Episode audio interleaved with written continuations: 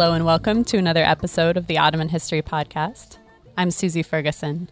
Today we're very happy to welcome to the podcast Dr. Eve Troutt Powell, who is the Christopher H. Browne Distinguished Professor of History and Africana Studies at the University of Pennsylvania.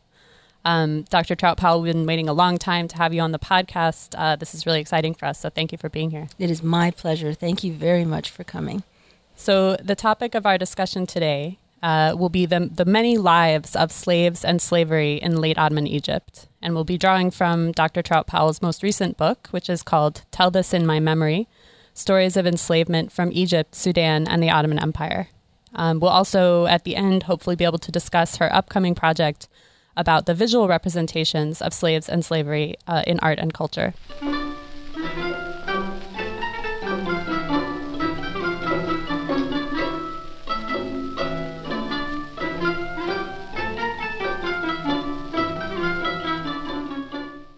So, I wanted to start off our conversation actually by asking you a little bit about your experiences doing research in Cairo. Um, you begin the book with this kind of uh, vignette or discussion of what it was like to do research in Cairo and the relationships that you built with Sudanese refugee communities there, um, and how this kind of began or, or perhaps deepened your engagement with the history of slaves and slavery in Ottoman Egypt. So I'm I'm just curious if you can tell us a little bit about how how you found the history of slavery in the Ottoman Empire either alive or kind of silenced in today's Egypt. It is both alive and silenced in today's Egypt, and I think you put that question perfectly. My experience with Sudanese refugees, especially Sudanese refugees from South Sudan, particularly Dinka or Nuer refugees, but most of my friends were Dinka, was how vulnerable they felt in Egyptian society, and that vulnerability came from their their unclear legal status, but also the fact that they kept hearing the insult abid, and that their sense that this was a word that was not funny, that was not a joke, that was meant specifically for them, as dark skinned people in Egypt. And I, the first time I ever heard this word, um, I had been studying Arabic with this with a Sudanese refugee who was also had been a student. She is Dinka, and she had been a student at Cairo University in their business program. Her name is Yar, and her Arabic was fantastic. So she wanted to trade Arabic for English, and we became very good friends over years. Um, I've known her now for almost 20 years. And we met at Cairo University, and we're going to get into a taxi and go someplace in Zamalek to have coffee. And she got into the taxi on one side, I got into the taxi on the other. And of course, in Cairo, everyone, if you're going in the same direction, you share the taxi. And we got into the taxi, and Yar is a very beautiful woman, and she's very dark skinned and um, very dignified. And we got into the taxi, and the taxi driver turned to me and said, Hmm, smells like a slave in here. And remember, I was learning Arabic. I mean, I was in CASA at the time, right. the Center so for Arabic Studies. So I wasn't sure I had quite heard that right. correctly. And when I looked at her for clarification, the look in her face made it quite clear that what I heard sounded. It was the insult that I heard. She felt. So she was furious and she let the cab driver know how she felt. We got out of the car. Mean, she really cursed him out. And he kept saying, It was a joke. It was a joke. And he had made many assumptions. He made an assumption that I was Egyptian, he made an assumption that this was funny. Um, but also, within all of that encounter was this history of why that word would have the impact on her that it did and how it, I interpreted it I mean, to me, he might as well have used the word have used the word nigger. And so, um, so this began this exploration of what is that word, and the power and the history of that word. And why is it that Sudanese refugees seem to carry the history of that word on their backs when they're seeking asylum? I mean, that's it's really interesting, you know, to start with this question of the word abids, right? And the word, uh, you know, that that that clearly has a very specific meaning in today's Egypt, as I think you show in your book, it did in the late 19th century. Um, yes. And I think it's really it's it's useful to think about that word because you know we often have we have kind of two paradigms it seems to me for thinking about the history of slaves and slavery. And one is the kind of plantation slavery and the atlantic slave trade um, which is so prominent in the history of the americas right? And then i think historians of the ottoman empire have often you know particularly people who are focusing on the early modern period have often emphasized how different um, the kind of power relations that were involved in the ownership, the buying and selling of slaves in the Ottoman Empire are from the Atlantic model. Um, but what your example kind of makes me think of is that something a little different is going on in late 19th century Egypt with the Sudanese, right? Um, that it's not it's not the plantation slavery model, but it's also not this kind of flexible indentured servitude, concubinage, white slavery, you know, that's happening perhaps in Istanbul in, in the 16th century. So I'm wondering if you could or just, the 19th century. or the 19th century, Right. right. So I'm wondering if you could just tell us a little bit about what are the modes of slave ownership that are that are going on in um, late Ottoman Egypt. Who's who's buying and selling slaves? Uh, where do they come from? And you know what what's kind of the economy that's supporting this practice? one of the challenges for me has always been since I equate Abid with, or did equate when I first heard it, with the N word here, how to unpack those legacies and how to make sure that the differences in not only uh, slave relationships, which I will talk about, but also constructions of race, um, how different they are between Egypt in the 19th century or now, um, and in the United States in the 19th century or now, and also in the Ottoman Empire.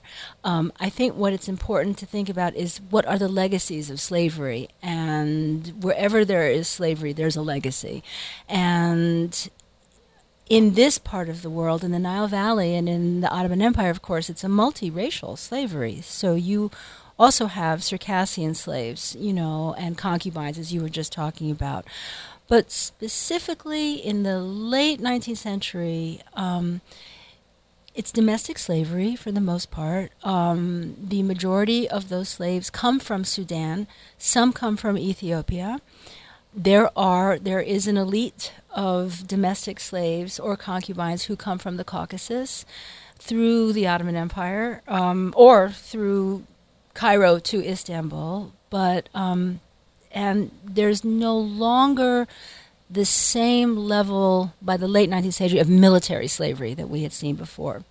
However, there is more and more evidence that there was a different kind, there was some plantation slavery because of the Khedive Ismail's interest in cotton. And when the U.S. Civil War occurred, Egyptian cotton really stood out, and there was a great deal of interest in hiring Confederate generals, um, also Union generals, but sometimes Confederate generals, because it was thought they might know how to really work, if not with Sudanese slaves, well, with fellahin or with farmers. Um, That's really fascinating. yeah. I had no idea that there was kind of a, a cross pollination, perhaps, of like cotton cultivation and racism between between the U.S. and, and right. Egypt in the 1860s or 70s. There's a historian at Duke um, named Tavolia Glimp who's actually working on this, but I'm really looking forward to her book to seeing how exactly cotton and race and, and, and how it crosses over. That's really interesting. I mean, it also points out, I think, you know, part of the the sort of complexities that you were talking about,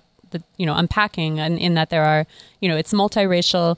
Um, there are many different economies that are being, you know, in which slaves are being employed. People are coming through different routes, through different practices. Um, but what what I'm wondering is, you know, is there something pretty unique actually about Egypt in the Ottoman context because of the proximity to Sudan and also in the late 19th century because of the coming of the British um, that actually kind of changes or or or uh, specifies, you know, the the relationship that the Egyptian space has with slavery and slave owning. So that's my first book.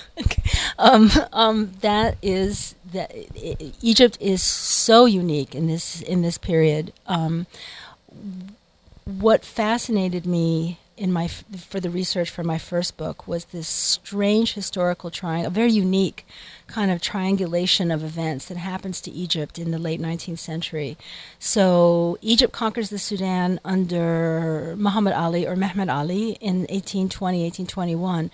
By 1881, there is a rebellion going on in Sudan, the Mahdist rebellion, but no one's really paying attention to that because there's another rebellion going on in Egypt, um, the Urabi rebellion. And when that is defeated, ultimately by the British, who occupy Egypt in 1882, the rebellion in Sudan completely flares up um, and actually defeats British led um, Egyptian forces in Khartoum. And so that Egypt goes within a four year period from being a colonizer to being colonized. And it was always fascinating to me that in this period when you see this is the Nahda, this is this is this fantastic cultural, you know, effloration in, in, in, in Egypt uh, people saying, brilliant people saying in the same satirical journals or the same plays, you know, how dare you colonize us? And we want our colony back. And there's no, it's, it's understood that this is right, that this makes sense politically and culturally, that to be a sovereign state in this period means to be a regional power, and to be a regional power means to be a colonizer. But much of that sense of unity, well, domination and and then unity is based on a relationship of servitude. And the assumption made by many that the Sudan's role was to send Sudanese or somehow the Sudanese would get to Egypt where they would help with the lower echelons of the Egyptian infrastructure cleaning and um, and and serving and just performing as servants and as as and as slaves and is there is there a role for labor that's coming from from Sudan in the kind of massive infrastructure renewal projects of um, the late 19th century Egyptian state? Or is it really focused on the household and sort of the, the kind of lower tiers of the labor that sustains daily life? That's what I would say. That that's much more of it. That it's not so much a big part of the infrastructure. So, for instance, in, um, I don't think slaves are part of the Suez Canal building. Right. Um, um, not that I have seen, although it would be very interesting to find out if they were. Again, it will be fascinating to see m- more about the cotton industry, but as we get later into the century, um, I think it's more domestic. Right. So I guess I, I, I mean, and this is, um, you know, this this is maybe a question that falls into the same problem of anachronism that we were talking about before. But but you know, I have to ask, you know, is part of the reason that elite Egyptians can square their anti colonialism vis a vis the British with their eagerness to become a colonial power vis a vis the Sudan um, is race or is, is skin color or physio- you know, physiognomy uh, a factor here? It is. And this is very complicated and uh, not uncontroversial. Many people responded to my questions and my comments by saying that race is completely different in Egypt. Whenever an African American brings up race, you know, the assumption is often made that we are bringing it up because of the United States and, you know, the race is an American thing.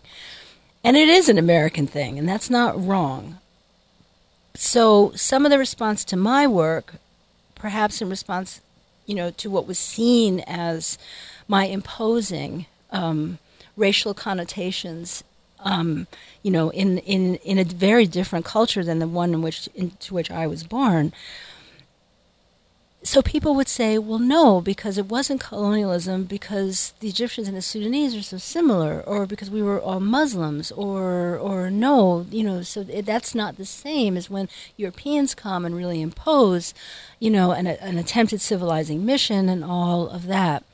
My answer to that is that right, it's not the same, but there were stereotypes and biases and assumptions made about Sudanese that really were based on color that you can see in the in the literature of the time. It's it's said so in the satirical journals of the time, and even later. I mean, going from Abu Naddara Zar'a from um, Yaqub Sanua in the 1870s, all the way to El Kashkul in the 1930s, you really do see sort of stereotyped depictions of Sudanese people, Nubians also, that are not necessarily descended only from British understandings of race. They also come from Ottoman understandings of race, and they also come, and this is where I think the real key is, they come from Sudanese slave traders' understanding of race, because it is the Sudanese slave traders who are really the rough ethnographers of the Sudan when they decide where they can raid and where they cannot based on who is non monotheistic, who seems to be part of the Dinka, the Nuer, the Azand, etc., who is enslavable. So I really think a lot of it comes from the, the lexicon, the racial lexicon that was developed by the slave traders. Right. So this is a really important contribution, right? Which is that you know it, it, doesn't have to be a derivative of a European or an American racism in order for there to be what you're, I think, rightly calling a, a racial lexicon or a racist lexicon right. um, to be functioning in in Egypt, right. especially given. You know the presence of economies in which certain in which people from certain regions were being brought you know coerced to do certain kinds of work. Right.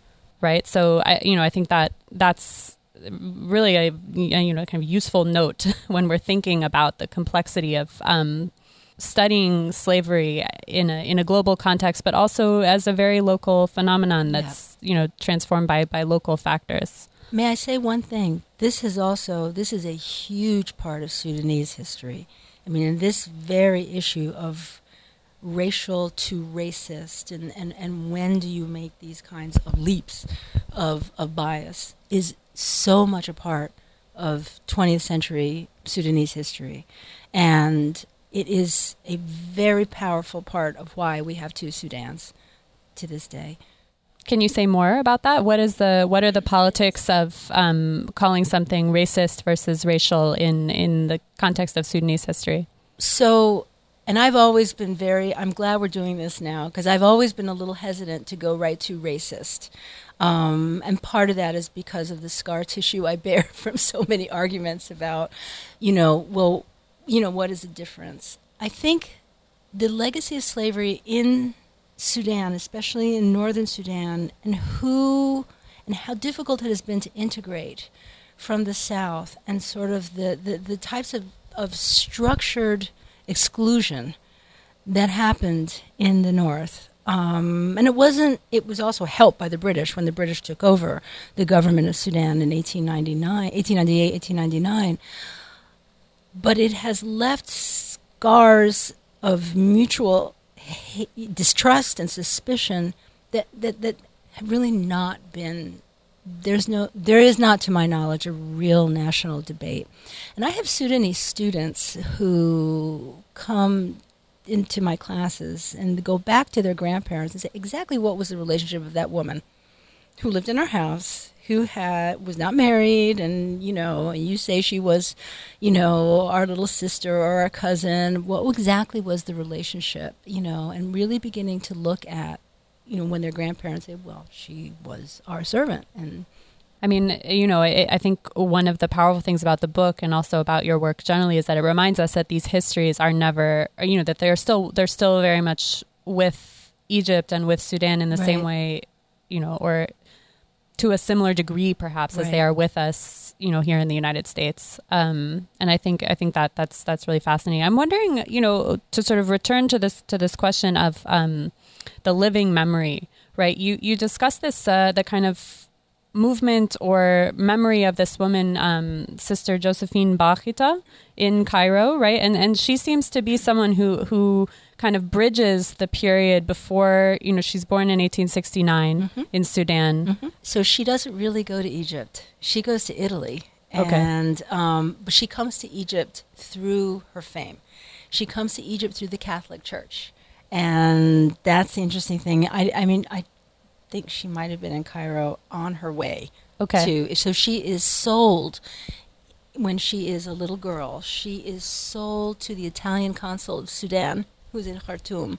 Uh, and I found his picture in this archive, so he'll be part of the next book. Um, um, she is sold and she goes to Italy, and her presence as a slave becomes a real problem for the Catholic Church. And she is very drawn to this small church in this small village near Venice where she is working. And she ends up, um, she's supposed to take care of the daughter of her owner, and she ends up, she, so she has to go to catechism brings brings the daughter to catechism class where she falls in love with images of Jesus and with and the priest is everyone's shocked at the, this presence of this black woman in in Italy in the 1880s um, but she eventually becomes a nun and um, and her presence in Italy I mean she is the whole reason why I wrote the second book. But what's kind of interesting about Bakhita is that she's not fluent in Italian. Um, she's clearly very charismatic to those around her, but we don't really have too many of her words. But as a symbol, she soars, and as a symbol, she resonates. And how she gets back to Egypt is through the Catholic churches. And there are a lot of Catholic churches in Egypt. And um, you will see the symbol that a church is a sanctuary for Sudanese refugees is a picture of Josephine Bakhita on the door. And um, so there is a Bakhita Center in um, the Sacred Heart um, um, cathedral in Abbasiyah and in Zamalek um, and St. Joseph's. There is a picture of, and there is a Bakhita Center. Mm. These are sites for the welcome of refugees. Um, and many of the refugees with whom I spoke, um, and Bakhita's story is very well known. She told it to a fellow nun, and um, it's been reprinted in all kinds of different languages. And after her canonization in 2000, I mean, she is everywhere. And there's a movie about her too, which is great. We will we will put the link up on our it's bibliography so film. listeners can watch it. So maybe I mean so what then what is what was the role of, of the Catholic Church and sort of the Catholic missionary apparatus um, in Sudan and perhaps in Egypt also that you know the Italian consul is happy enough to buy a slave um, in 18 80 something in right, Sudan. Right. Um, but then she becomes a problem for the church when she, when she's taken back to Italy. Is that because slavery has become yes. a problem for the church? It, it's because, well, it's the church in, in Italy is able to seize on this moment. The church has just lost everything. The Vatican has been almost wiped out by the Risorgimento in Italy. And so much of what had been Vatican territory is taken away. And that's why we have a tiny little city now. Um, but the, the, the many authorities in the church, all the way up to the Pope, see her presence in Italy as a slave to show what has gone wrong with Italian society since mm. since the loss of power, and so the church really seizes on this. Um, so it's a very important part. Abolition becomes a big political tool for the church. But I think it's important to say that even before that, I believe the first cathedral was built in Sudan in 1843. So Catholic missionaries have been there since almost the beginning. Um, I guess, a generation after the beginning. And then there was one particular priest, um, um, Daniele Comboni, who sets up a huge um, compound to draw slaves and attract slaves to come. He trains slaves and he's interested in creating a dictionary. I mean, there's a real interest in these languages right. for the missionaries. Right, and a sort of, um, I mean, is, is this out of a desire to, to liberate slaves? Yes. And yes. so this also then combines with a kind of philological interest and a kind of, um, you know, even ethnographic interest in a way. That's right. But he's so interesting because he actually respects the intelligence of the slaves who come to him. And one of his famous um, um, proteges is Father Daniel Sorur Deng, who was Dinka, who escaped from his enslavement into Comboni's compound and ends up fluent in Italian and French and Arabic and trains in Rome and ends up as a teacher in Cairo um, and, and dies in Helwan. Um, so um, it's the Catholic Church is deeply, deeply involved. And in I think, you know, this gets at, at sort of the question that we started this episode with, which is sort of what are the many lives of slaves and slavery in Ottoman Egypt? And right. that, you know, through the church, it sounds like both women and men, in a right. way, you know, specific individuals were able to find um, a kind of a kind of different path out of their enslavement and out of, out of the right. Sudan. That's so that's that's really interesting. We're going to take a quick break. Uh, you're here listening to the Ottoman History Podcast. I'm Susie Ferguson talking with Dr. Eve Troutt Powell about the many lives of slaves and slavery in Ottoman Egypt, and we'll be we'll be right back.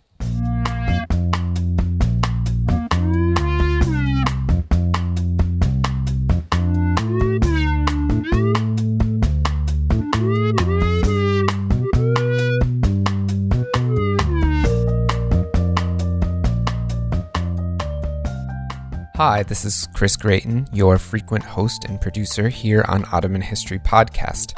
I just wanted to drop in and say, for those who are new to the program, that we're happy to have you. And if you enjoy this episode, we have a lot of other great episodes that tie in with today's conversation.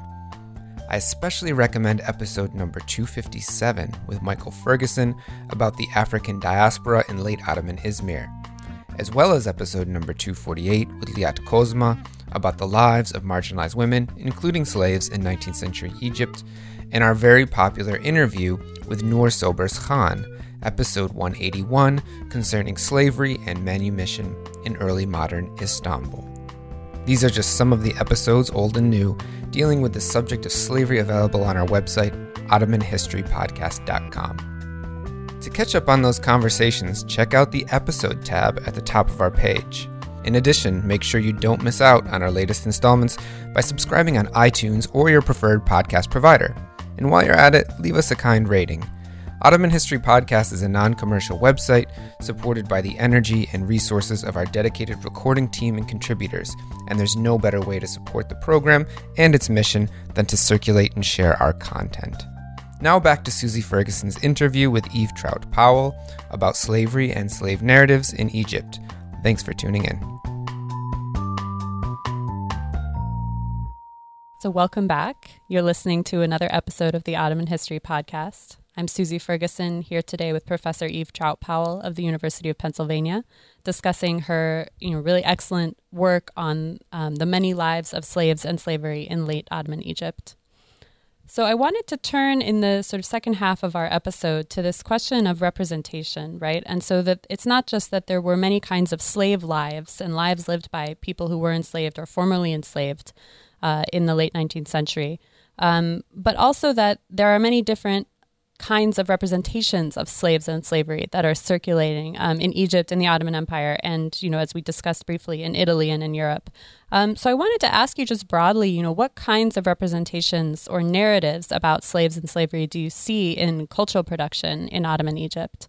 One of the lessons I, I had to learn when I was first, well, I was pretty much far I was pretty far along on this project about Bakhita as a narrative of slavery. And um, was that it was thin it was hard it was and I didn't want to write a hagiography. And and and she did not write very much.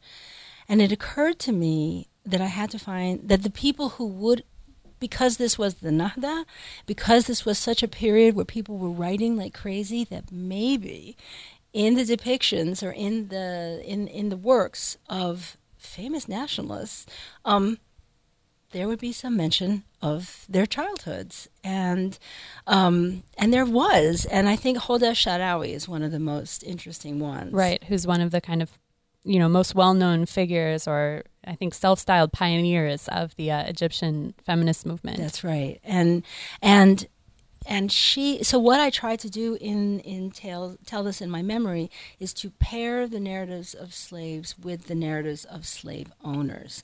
And the slave owners usually tended to be very prominent people who at some point later in their lives or in late middle age thought i will write the story of my life because the story of my life is the story of my nation in many ways. And so and she is fascinating about this because she you know, these were memoirs that she dictated to her secretary, um, it, and I believe she dictated them in French. Mm. And then, but we there is a two-volume in Arabic um, um, version of Mudakirati or my memoirs. Um, in which she really discusses the presence of slaves in her household, in the gardens, doing the work, sort of the rhythm that they set up in daily life. And there are two figures in particular who stand out in her narrative, which is um, her mother, of course, um, and Said Aga, who is the eunuch who raised um, Hoda and her brother. And after the death of their father, Muhammad Sultan Pasha, you know, he has a lot of power. There's no adult man in the household. And so he has a lot of power. And one of the more interesting things that she says is how you know, he would spank them when they did the wrong thing, and he would be very harsh with them. And of course, there is the famous scene where he won't let her learn how to read right. in Arabic. While her brother gets the opportunity. Oh, that's right. And so he is one of the determiners of her gender and the limits of her gender. And here he is a eunuch, and, and she's trying to figure out the limits of his power. Right. And it's her mother who is the translator here. It is her mother who says, you know, I understand how, what he's gone through. And there's a certain sympathy between Iqbal, her mom, and Said, Said Arab, which I interpret especially in the way that Hoda tries to relate the journey of her mother from the Caucasus to Egypt, which is so similar to the, the journeys, often forced, of young Circassian women who, by the time they get to Egypt, they are able to land in these the households of the very, very rich through concubinage. Right. She, the Iqbal was not was not a wife and so um, there is a subtle, very subtle sort of presentation of her mom as having been someone who was a slave. Right. And that these two kinds, what we'd think of as two very, in some ways, very different kinds of slave pathways, right? Right. One from the Sudan and one from the Caucasus. That's right. One someone who is light skinned, someone who is taken into an elite household, and and someone else who you know ends up working in an elite household but might not have ended up in that position. Um, that they kind of exist side by side and, and understand each other in a way. They understand each other because they both felt very, or at least in Hoda Sha'rawi's presentation, very, very grateful to the patriarchs helping them. So Said Agha gets an education, and he is an elite guy, even Right. though he is, you know, to be a Sudanese eunuch in one of these households is to not be without power. right.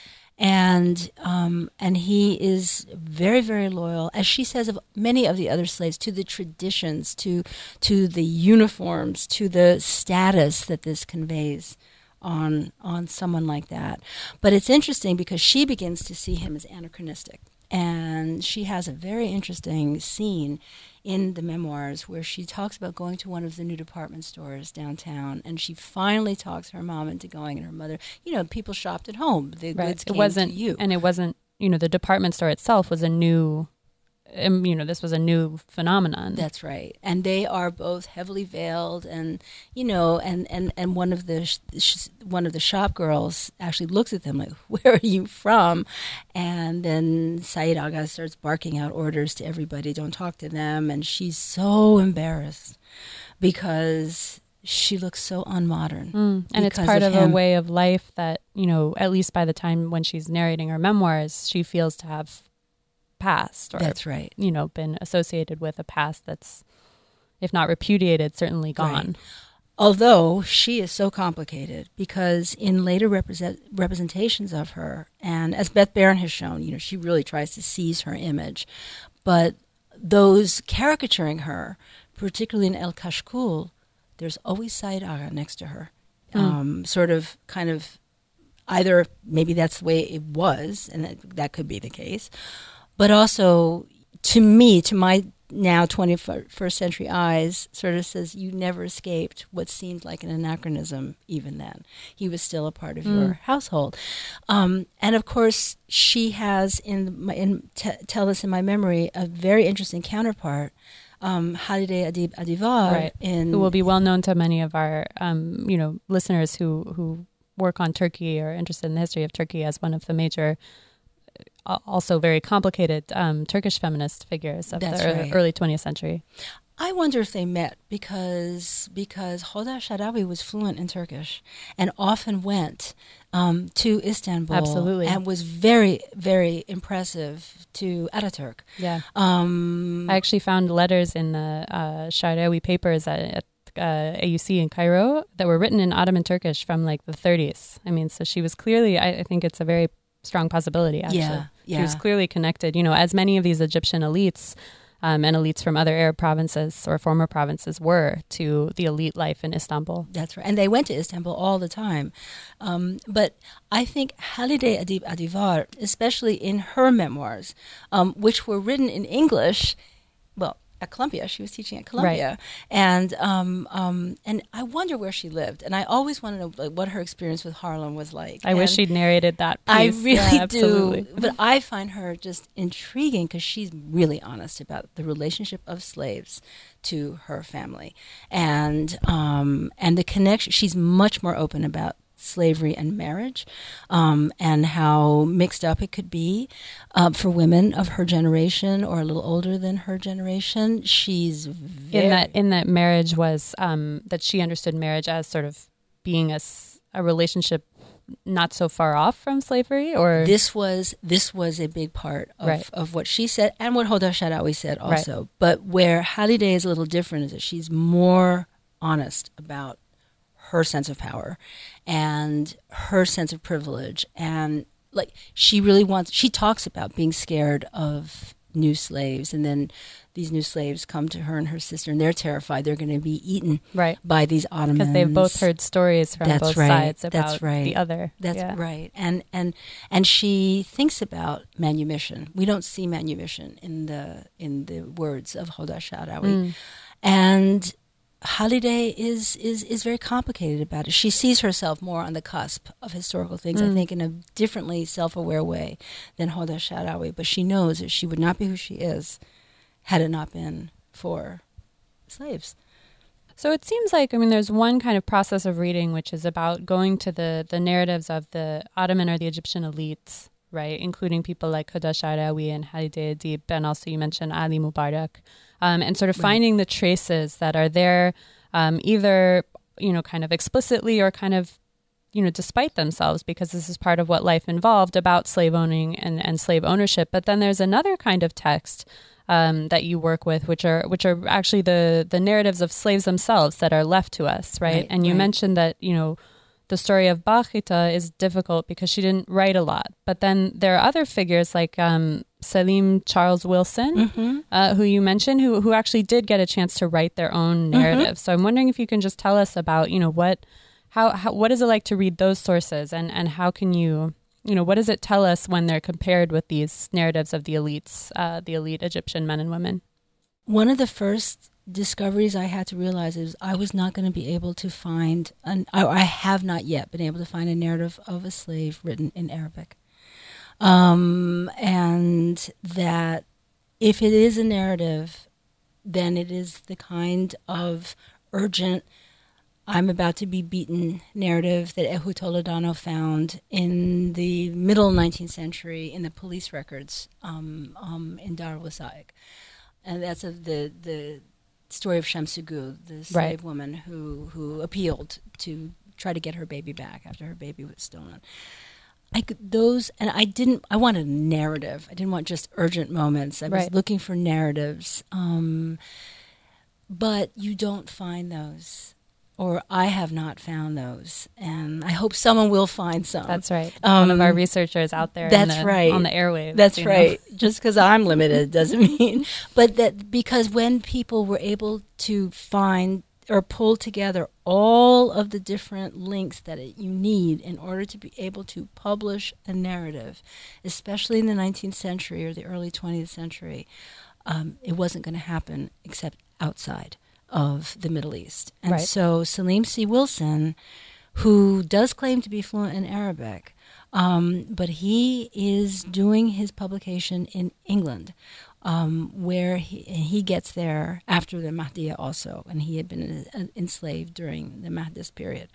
And he in is Sudan. in Sudan, and he is Dinka also, and lives out most of his adult life in England, performing his enslavement and performing it for abolitionist societies um, and struggling also with this sort of white patriarchal condescension he's facing in unsurprisingly 19th century right. Britain. Right. Where although abolition was, you know, certainly talked about, there was still, you know, there was still there was still resistance presumably to this. Well, there idea. was still racism. Yeah. I mean, yeah, and you know, fierce yeah. racism. So you have a narrative then that's kind of evoked in a very specific context as he he becomes kind of um like a symbol or a spokesperson for a, a movement of, of of people who are you know may not have his same agenda at heart in a way. They have his agenda, but they don't have him. They want to free slaves, but they still haven't wrapped themselves around the idea that a black man can become so fluent in English right. from his background. Right. And what I've always wondered about him was that he is in England at a time when you are now having black intellectuals from the Caribbean and from Africa begin to really circulate in London.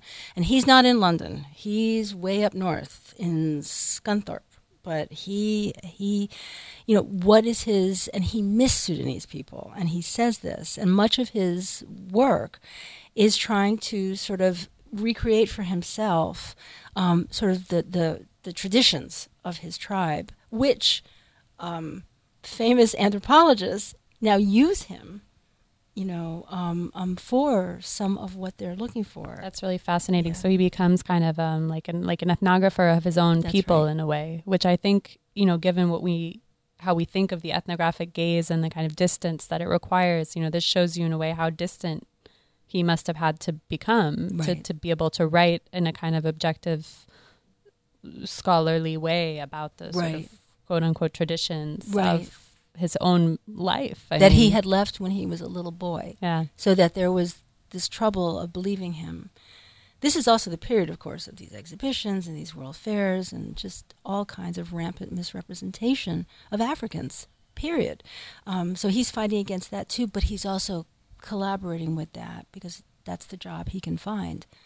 Um, Father Daniel um, Sorur Deng is different because he truly was fluent in all of these different languages and was was from what I gather from the memoirs I found of his in Rome he really had mastered Italian. And so the arch- the Comboni archive really has honored him in many ways. And his traces can be found in Italy and also in Egypt and he was hired as a teacher of languages and um, in some of these missionary schools where some Egyptian elite families really didn't want someone who looked like a slave to them to teach their um, their children. Right.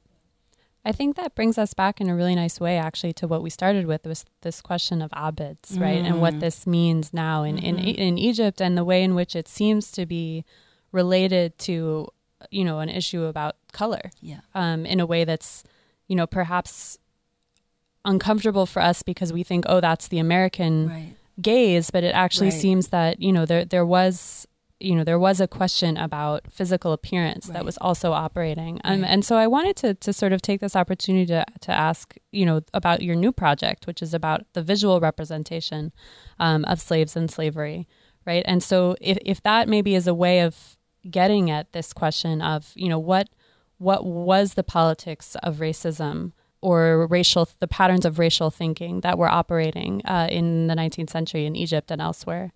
So here I'm doing what I had to do in the last book in terms of putting things into dialogue, because um, famous Orientalist painters like Jean-Léon Gérôme were fascinated by skin color, fascinated by color, but were deeply invested in realism, but absolutely in love with the richest, deepest color.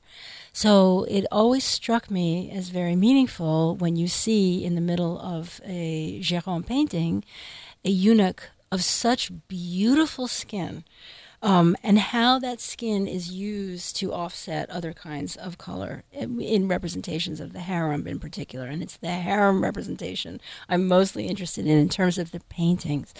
Um, much of this, though, has to be put into dialogue. What does that mean in a French 19th century sort of context? What does it mean in an Ottoman context? Right. Because we have Ottoman painters as well, Osman Hamdi Bey, for instance, um, who are also painting harems in very different ways, who are working with painters like Gérôme. Um, and then we have photographers like um, Abdallah Frère, um, sometimes Armenian um, photographers, sometimes not, who are beginning to help Gérôme and other painters. They do they take the photographs of say places in Bursa, and then he works from that, Mm. and then he puts in the slaves, say in some of the harem paintings or the bath paintings. but there were Ottoman artists who were buying Gérôme and they were bringing these, or, or Ottoman Patrons, families, yeah. patrons, who were bringing this in. And so um, this is a very interesting art historian, Mary Roberts, who does a very interesting exploration of what kind of dialogue is going on here from elite Ottoman patrons and these kinds of paintings. Orientalist painters That's- in Europe and elsewhere. But Mm. especially about the harem, about Mhm. what in Ottoman interior life is like. And they're buying these paintings and putting them in these harems. So I'm fascinated by that. I'm also fascinated by something that I found in the um, Bibliothèque Nationale Française. Um, it's actually on their website. It's a book of photographs that were commissioned by um, one of Napoleon's cousins, who who was a huge patron of photography. Um, and this is in the late 1880s. Um, and the photographer's name is Vossian, and, and these are photographs that take place right before the Mahdi took over Khartoum. And these are people you read about all the time in, you know, the very, there's a lot of literature about, you know, the Mahdi and what happened to the British and what happened to the Egyptians. And these photographs are staged in these very interesting ways, but you see these linkages. Um, and the photographer, God bless him, left captions Mm. that so i'm hoping you know in this one of these chapters to be able to actually really show this person was this person's slave and this and why the photo was taken in the, In the way, way it that was. it's taken Yeah. exactly I mean, that sounds, I think the idea of, of bringing photography and painting together to sort of ask these questions about how visual representation is working um, in between Egypt, the Ottoman Empire, and Europe is, is really fascinating. And perhaps we can have you back. Uh, after the next project is is finished, we actually have a series um, on the Ottoman History podcast called "The Visual Past," which does some of this work of trying to think about, um, you know, what what is the role of of visual sources and visual materials uh, in thinking about this period. So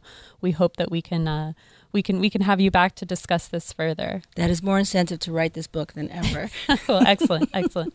We look forward to it, and um, I just want to thank you so much for coming on the podcast today. This has been a really interesting conversation uh, for me, and hopefully for many of our listeners. it's been my pleasure thank you And for those of our listeners who want to find out more about this episode, uh, I encourage you to pick up a copy of Dr. Troutt Powell's book, Tell This in My Memory Stories of Enslavement from Egypt, Sudan, and the Ottoman Empire, which was published by Stanford in 2012. Um, you should also stay tuned for upcoming work about visual representation on the, the series that I mentioned on the visual past.